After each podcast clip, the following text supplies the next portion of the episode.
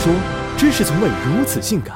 曾经说走就走，无牵无挂，如今养娃心塞，被困牢笼。都说养娃难，难于上青天，花钱购物无上限。一夜回到解放前，衣食住行、医疗教育这条用人民币铺就的养娃路，花光所有，却还看不到头。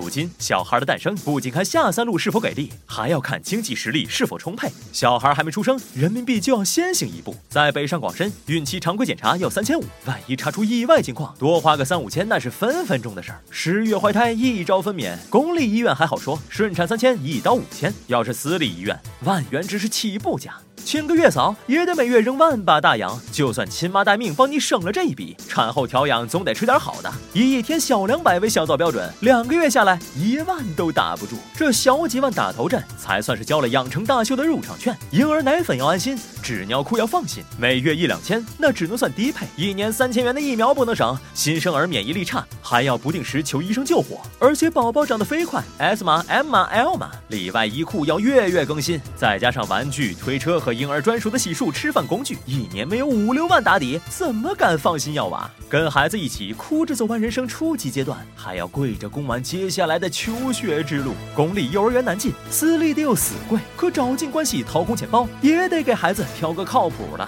不说教学质量能与国际接轨，至少没有幼教未见嘛。克扣伙食，好不容易听进义务教育阶段，学费是省了，学区房准备好了吗？或者？择校费到位了吗？为了满足新时代的人才需求，英语、绘画、钢琴、舞蹈，多少总要报一个。到了初高中，万一成绩跟不上，补习班或者家教也要二选一。三年补习费又是轻松上万。这养的哪儿是娃？活脱脱一超音速钞票粉碎机。等熬到大学，光学费又能让人再次绝望。普通学校四年两万左右，民办或艺术类一年一万多没毛病。冒着被孩子怀疑不是亲生的风险，一个月给上一千的生活费，到毕业也要接近四万。